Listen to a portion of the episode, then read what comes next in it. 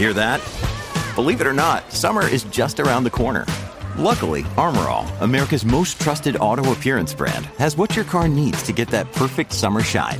Plus, now through May 31st, we'll give you $5 for every 20 you spend on Armor All products. That means car wash pods, protectant, tire shine, you name it. Find out how to get your $5 rebate at armorall.com. Armor All, less work, more clean. Terms apply. Welcome back, everyone. Today on the Joseph Carlson Show, Apple is countersuing Fortnite. So this is a turn in events. Epic Games, which is a creator of Fortnite, obviously has caused this big public war with Apple, this big public debate over the App Store and the policies. But now Apple's actually going on the offensive and they're countersuing Epic Games seeking punitive damages. So this is something interesting to see Apple do. We'll be going over this news. We also have news that Warren Buffett bought an IPO, which is something he doesn't usually do, as well as the IPO of a tech company, and a very difficult to understand tech company. This isn't one like Apple that just sells phones or Amazon that has a public marketplace. Snowflake is a data company. It's a cloud hosting data company that offers a bunch of different tools on storing and manipulating data for companies. It's very difficult for the average person to wrap their head around what Snowflake even does. Even engineers will take some time to learn about all the tools this company has. So, Warren Buffett investing in it is a surprise to many, but I see this as becoming a trend where Warren Buffett really isn't the one, I believe, leading these investments. So we're going to be talking about Snowflake, what I think this means of the future of Berkshire Hathaway and Warren Buffett's investments. And then we have the headline news of the week, which is Nikola, this zero emissions car company.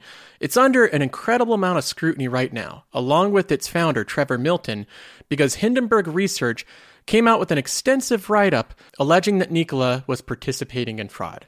And this is the type of fraud where it's basically alleging that they duped investors into investing in their company, that they have been highly deceptive, that they not only have made uh, bad promises to investors, but they've made false statements, that they've lied about their technology and that investors have invested in them based off of false pretenses. So these allegations are serious allegations that both would have reputational implications as well as legal implications. So we're going to be looking over this research paper. It's about 20 or 30 pages long. I read through all of it.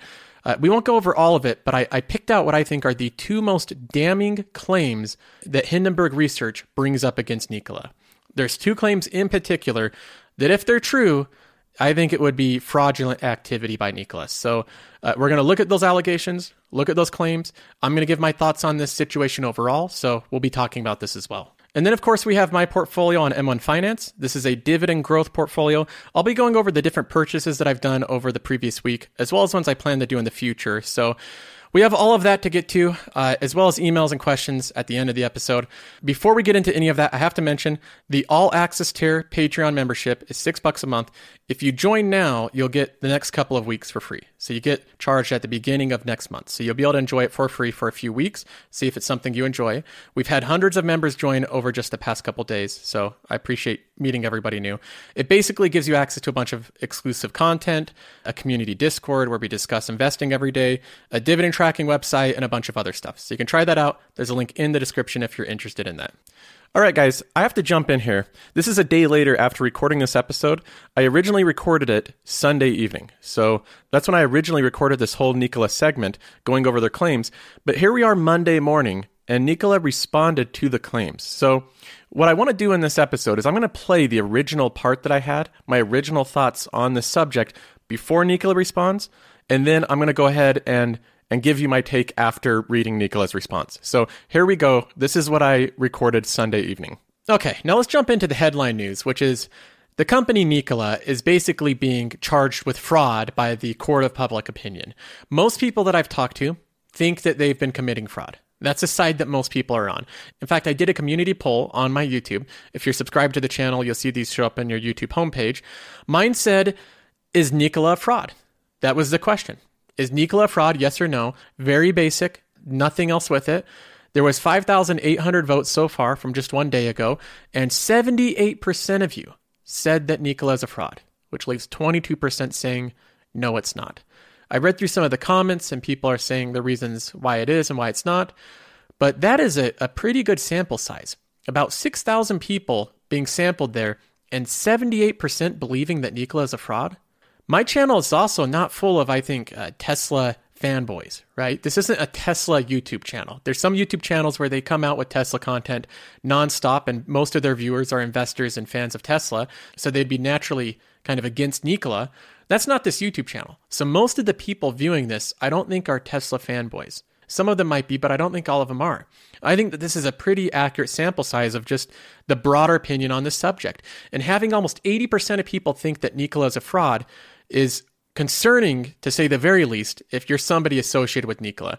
That is not good to have in the court of public opinion. Now, nothing's been proven, but the allegations are extremely serious. And I want to stress that. When I look at allegations that people throw around online, people like to say all sorts of extremely serious allegations, and a lot of times they don't really give second thought to it. They will say somebody is a fraud without having too much evidence of it. And I think that that's wrong. When you have somebody that you're claiming that they're fraudulent, you're basically calling them a liar, a deceiver, and somebody that has uh, monetarily benefited from that deceit. That is a, a serious allegation. So when I look at these type of allegations that Hindenburg Research is alleging that Nikola is committing, I look at it as a very serious thing. Saying that they are fraudulent and they're deceptive is about as bad as it can get for a company. That's basically saying that you're stealing from investors. You're getting their money based off of false pretenses. That type of fraud is extremely serious. So, with that being said, I try to look at this from the viewpoint of Trevor Milton, from the viewpoint of Nikola, and I try to give them somewhat of the benefit of the doubt going in.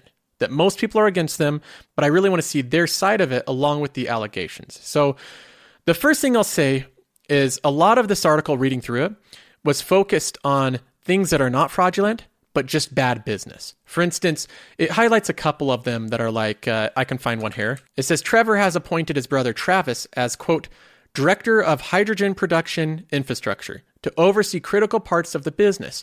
Travis's prior experience looks to have largely consisted of pouring concrete driveways and doing subcontractor work on home renovations in Hawaii. The reason that it highlights this is to say that Trevor picked his brother for this highly scientific role, director of hydrogen production and infrastructure. Typically, you'd see somebody that's highly experienced in some type of scientific role to deal with that type of, of role in a company.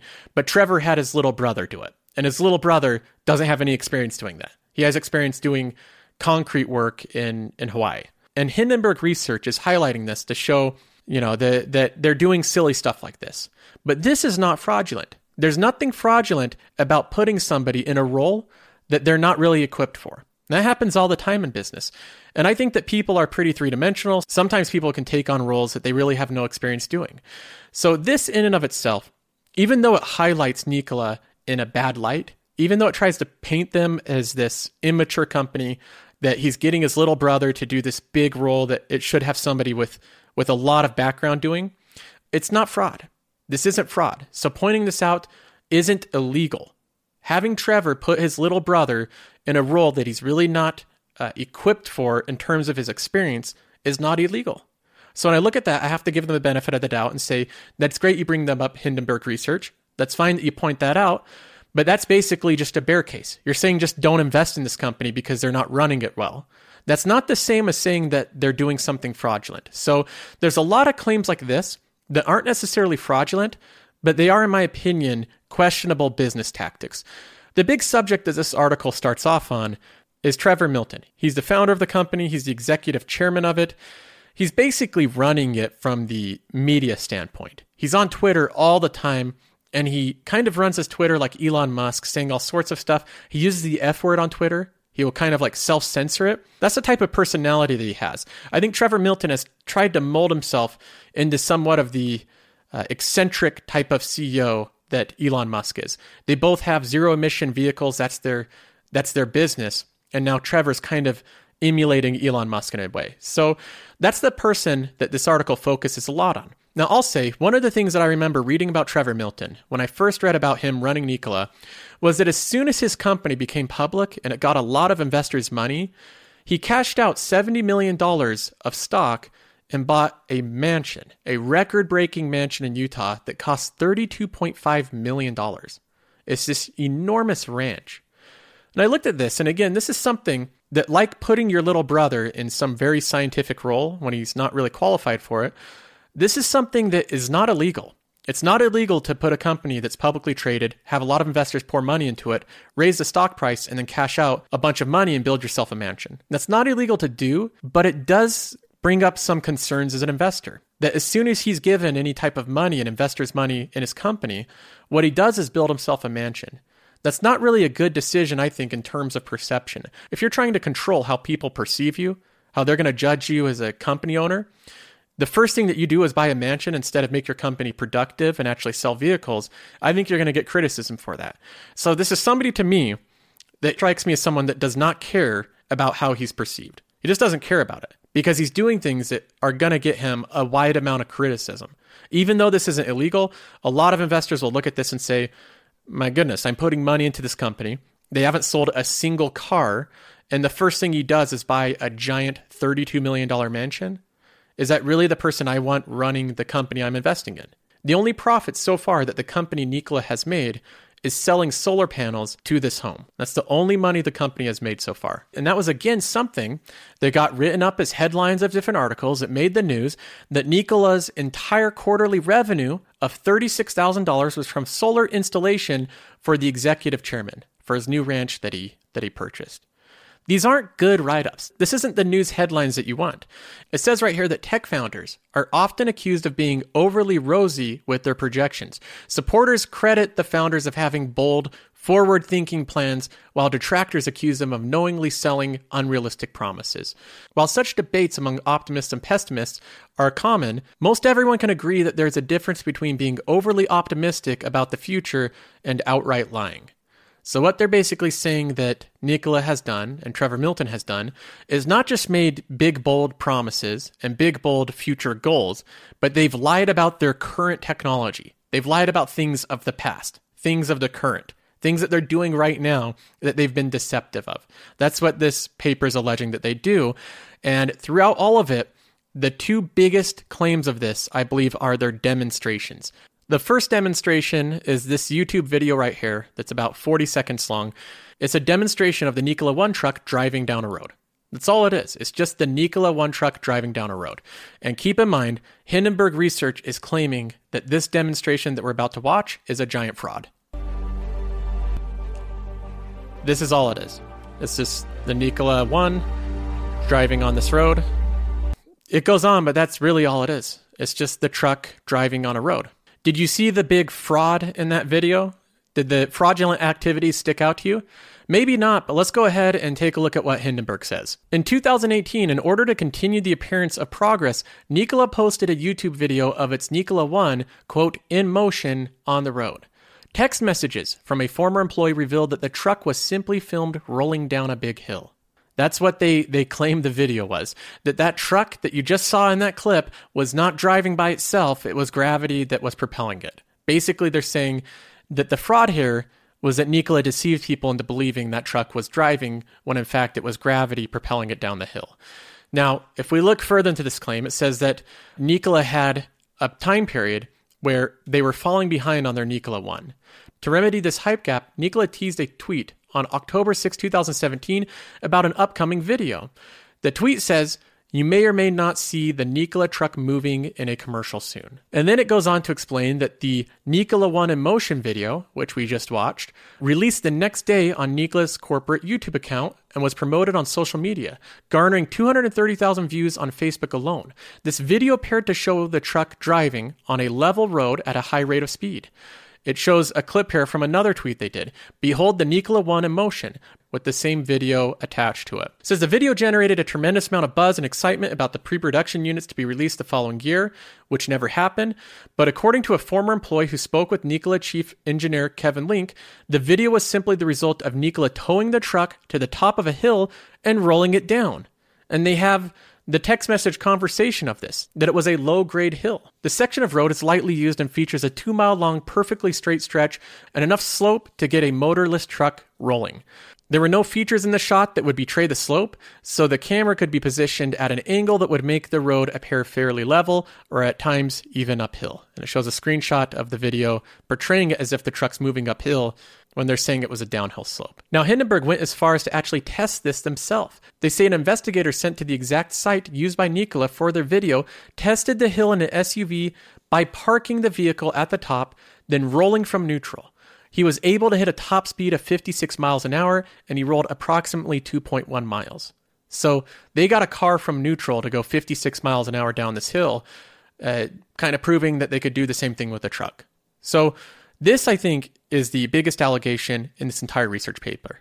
And the reason this is important, you might look at this as like a commercial, but this isn't a commercial. This is a demonstration of technology that this truck can do things that it really can't. And what made me most skeptical of all of this, what made me actually believe Hindenburg and be kind of on their side without even knowing what the truth is, I'm inclined to believe Hindenburg on this for one reason, and that is the phrasing that every one of these titles has. Nikola Motor Company, the Nikola One electric semi truck in motion. Why does it always say in motion? In the title, it says in motion. Uh, in the description, it says in motion. It never says driving. It never says in operation. It says in motion. And I think the reason that Nikola would do this is some kind of attempt to be technically correct. Technically, the truck was in motion, it was moving, but it wasn't propelling itself. If they said that it was driving, then they would be claiming that it was propelling itself. If they say that it was in operation, they'd be claiming that it was in operation by itself. But saying that it's in motion could mean it's just in motion because it's moving. And they're not lying because technically it's moving. They didn't only say this on the YouTube video in the title, they didn't only say it in the description, they also used the exact same wording on both tweets. Behold the Nikola 1 in motion. And the first tweet, they say again, you may or may not see the Nikola truck moving in a commercial soon. They don't say driving, they don't say operating, they say moving in motion and moving. That makes me very skeptical. I don't know why they would consistently label it in motion and be so careful not to ever say, our truck is driving, it's operational. They don't say that anywhere, they just claim that it's in motion. Now, let me say on this note that if Nikola really had this truck that wasn't operational, that couldn't drive by itself, and they rolled it down a hill, and then they created this big production called the Nikola One in Motion, and they, they illustrated it as if their vehicle could drive by itself, showing it going on this seemingly flat road, that would be incredibly deceptive. I think that would constitute fraud, in my opinion. Uh, you can't deliberately mislead investors. Whether or not you're technically telling the truth, saying that it's in motion, the thing that investors are going to gather from this is that the truck is operational. That's what this video shows, is it shows it driving. So these kind of games of saying that it's in motion rather than driving, is not a good defense. If they really didn't have this truck working and they rolled it down a hill, that would be incredibly deceptive. Okay, we're back. That is the section of video that I recorded Sunday evening before Nikola came out with this response. Now we have CNBC reporting that Nikola, they're rebutting a lot of the claims, but they admitted that that's exactly what they did in that video. That they carefully worded uh, the, the certain semantics that it was in motion, but it wasn't driving as a fallback for if they got exposed for that complete deceptive video that they manufactured, if it got exposed, they have their technicality to fall back on. This is so unbelievably deceptive I cannot believe people would put their money in a company that would intentionally craft a video, an entire production like that, which the sole purpose of it is to deceive investors. That's the purpose of it. And then their defense is is this. This is their defense. Regarding the video, Nicholas said, quote, it never stated the truck was driving under its own propulsion in the video, although the truck was designed to do that. Oh, we never said it was driving. We were technically correct, we played the right wordsmithing and, and had the right semantics in the video, even though the video itself was definitely intentionally misleading people. They say here, quote, it was never described as under its own propulsion or powertrain driven, the company said. Nikola said the investors at the time knew the capabilities of the prototype vehicle, calling the third year old video, quote, irrelevant except for the fact that short seller is trying to use it for its main thesis. No, people clearly did not know the technology of the truck at the time. Do you know how I know that investors weren't aware of the technology of this truck at the time of this video? Because the comments, many of the comments on this video, two years old, were people saying, wow, that's cool to see this truck driving. Many of them got the impression that the truck was driving because that's the impression that the video led people to believe. And guess what Nikola did? they turned comments off on this video so that they again won't be exposed for intentionally misleading investors. This is incredibly deceptive stuff to see a company do. To come out with this production, to carefully play this whole semantic game of saying it's in motion, you know, we, we see it in motion, people naturally are going to believe that it's driving. And then they film it in a way where it clearly looks like the truck is driving. And then their fallback defense is we never stated the truck is driving under its own propulsion in the video. Guys, I don't know how you get more deceptive than this. This is a completely pathetic defense. They intentionally misled investors, and investors were not aware of the capabilities of the prototype vehicle. If you want to show that, turn back on the comments of your video, and you'll see hundreds of comments of people that are completely unaware because your video misled them. So, there you have it. This is Nikola's defense. We played this semantic word game. Now we got caught by Hindenburg research and we're falling back on, on the technicality of saying that it was in motion rather than driving. What a way to run a company. So I think it goes without saying that I would not invest a dime in Nikola. I think this company is untrustworthy. I think it's sad that GM just did an agreement with them because this company admitted to the biggest claim that Hindenburg had that they intentionally misled investors by towing a truck to the top of a hill, rolling it down, and then filming it in a way as though it was driving itself. That is incredibly deceiving. I think it should be investigated by the SEC for intentionally misleading investors. And the comments, by the way, were turned on yesterday. When I was making the video yesterday, the comments were on. Many of them were from 2018, and a lot of those comments were excited about the technology of the truck that didn't exist. They were people that were misled by the production of this video. So I think the whole in motion thing is a completely weak response. So uh, that's my thoughts on it. I would not invest in Nikola. I think the company's very untrustworthy. I would never do business with them. Now, moving on, we have the news that Warren Buffett spent $570 million on a bet on Snowflake, which is a tech company that's IPOing soon that is a cloud data warehouse company. These type of headlines, though, I think they just gotta go. We gotta get rid of these type of headlines that Warren Buffett bought this and Warren Buffett bought that.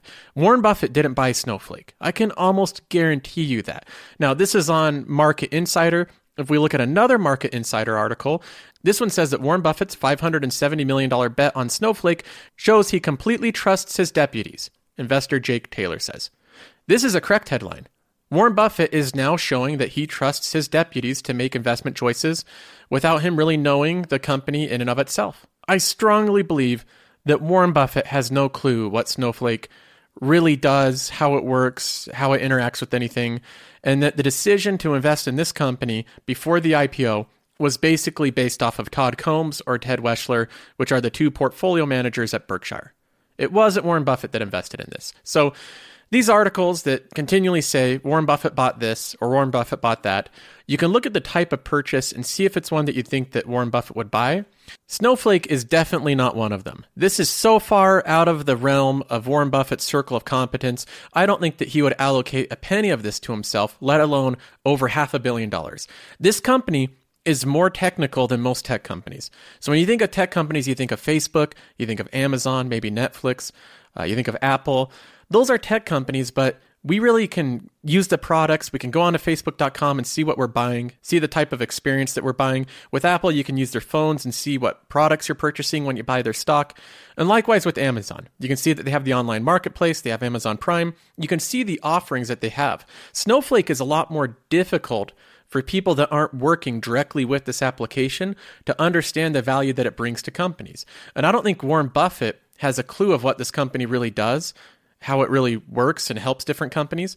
I think this is entirely the result of other people at Berkshire that have done analysis on this company. Now, in terms of what Snowflake actually does, it is a data warehouse company. So you take all the information of your company that you need to store and you use Snowflake as a service to be able to store that information. It takes it from all different various sources. It normalizes the data.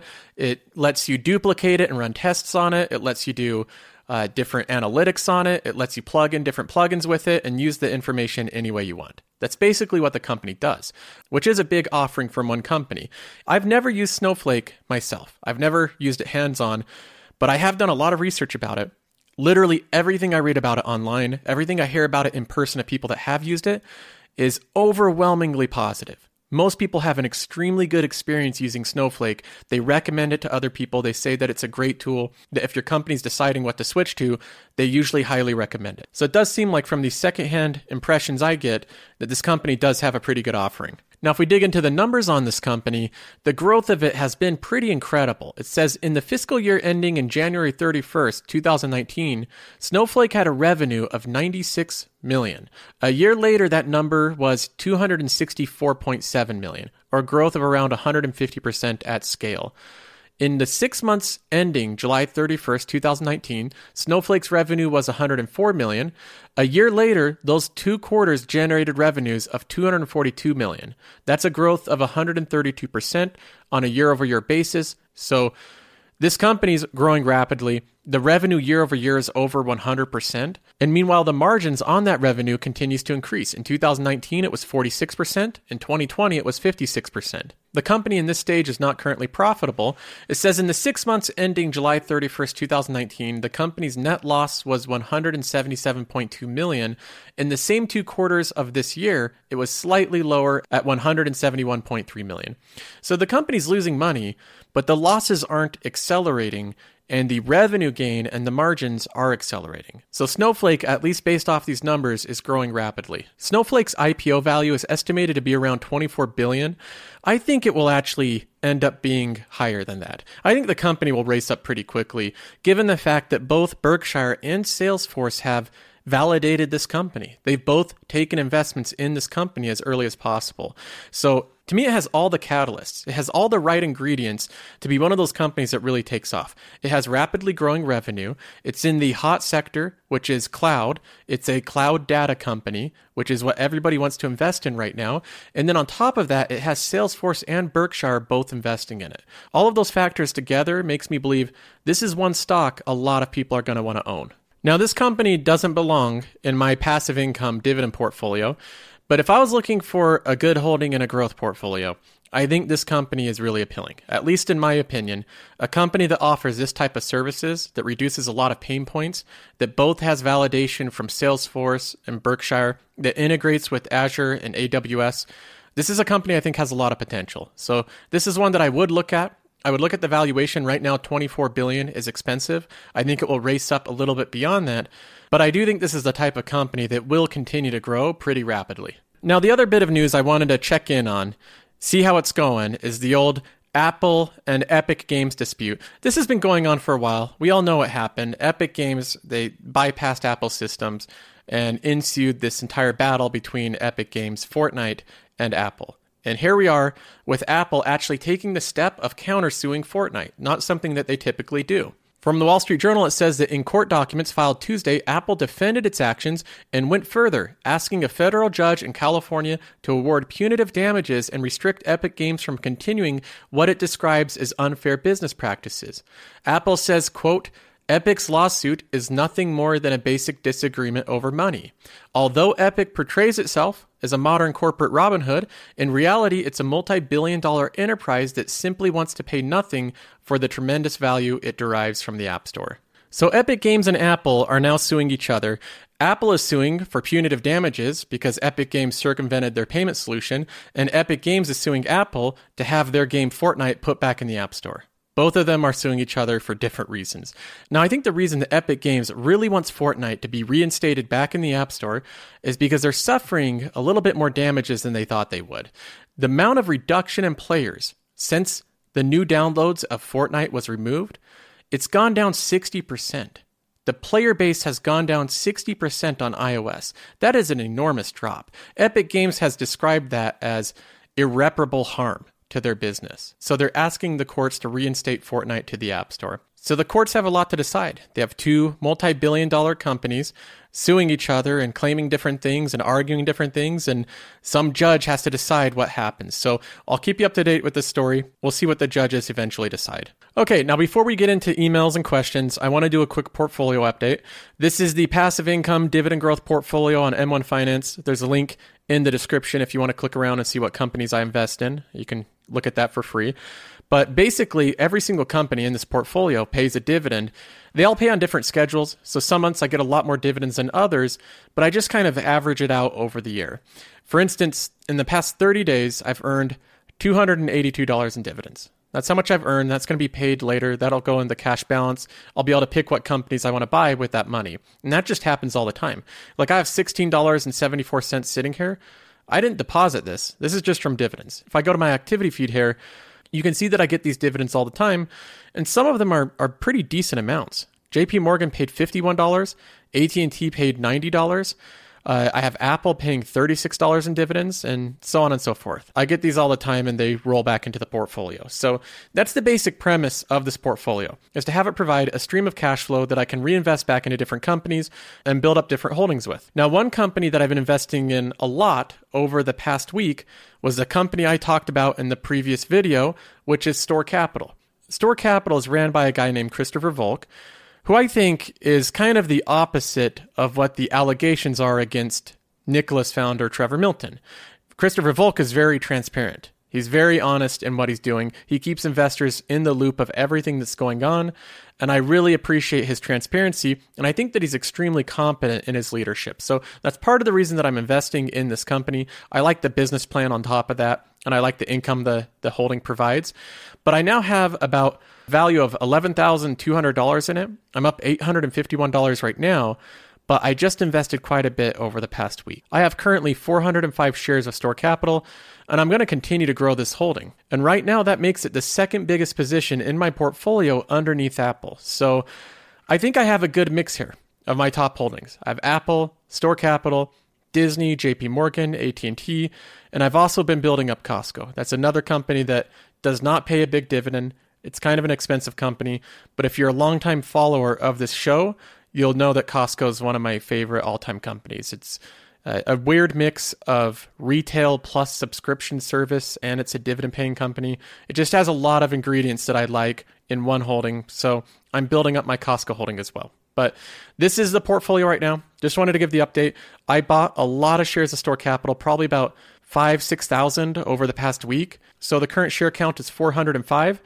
That means that this holding in and of itself should provide over $500 a year in dividends just by itself. So it should be a good income stream. It pays out once a quarter, and I'm going to enjoy getting that income and being able to reinvest it back into the portfolio. Okay, let's move on to some emails. The first one is from B. He says, Joseph, I've been a long-time holder of General Electric. I have about 6,000 shares. Because I inherited these shares, I felt guilt when considering to sell. But this is no longer the case. I've lost considerable time and money watching these shares decline while other companies turn a profit. I'm now planning to immediately unload my shares and purchase more profitable companies. But do you think I should hang on to some of my GE? Since GE is so low right now, what would you do?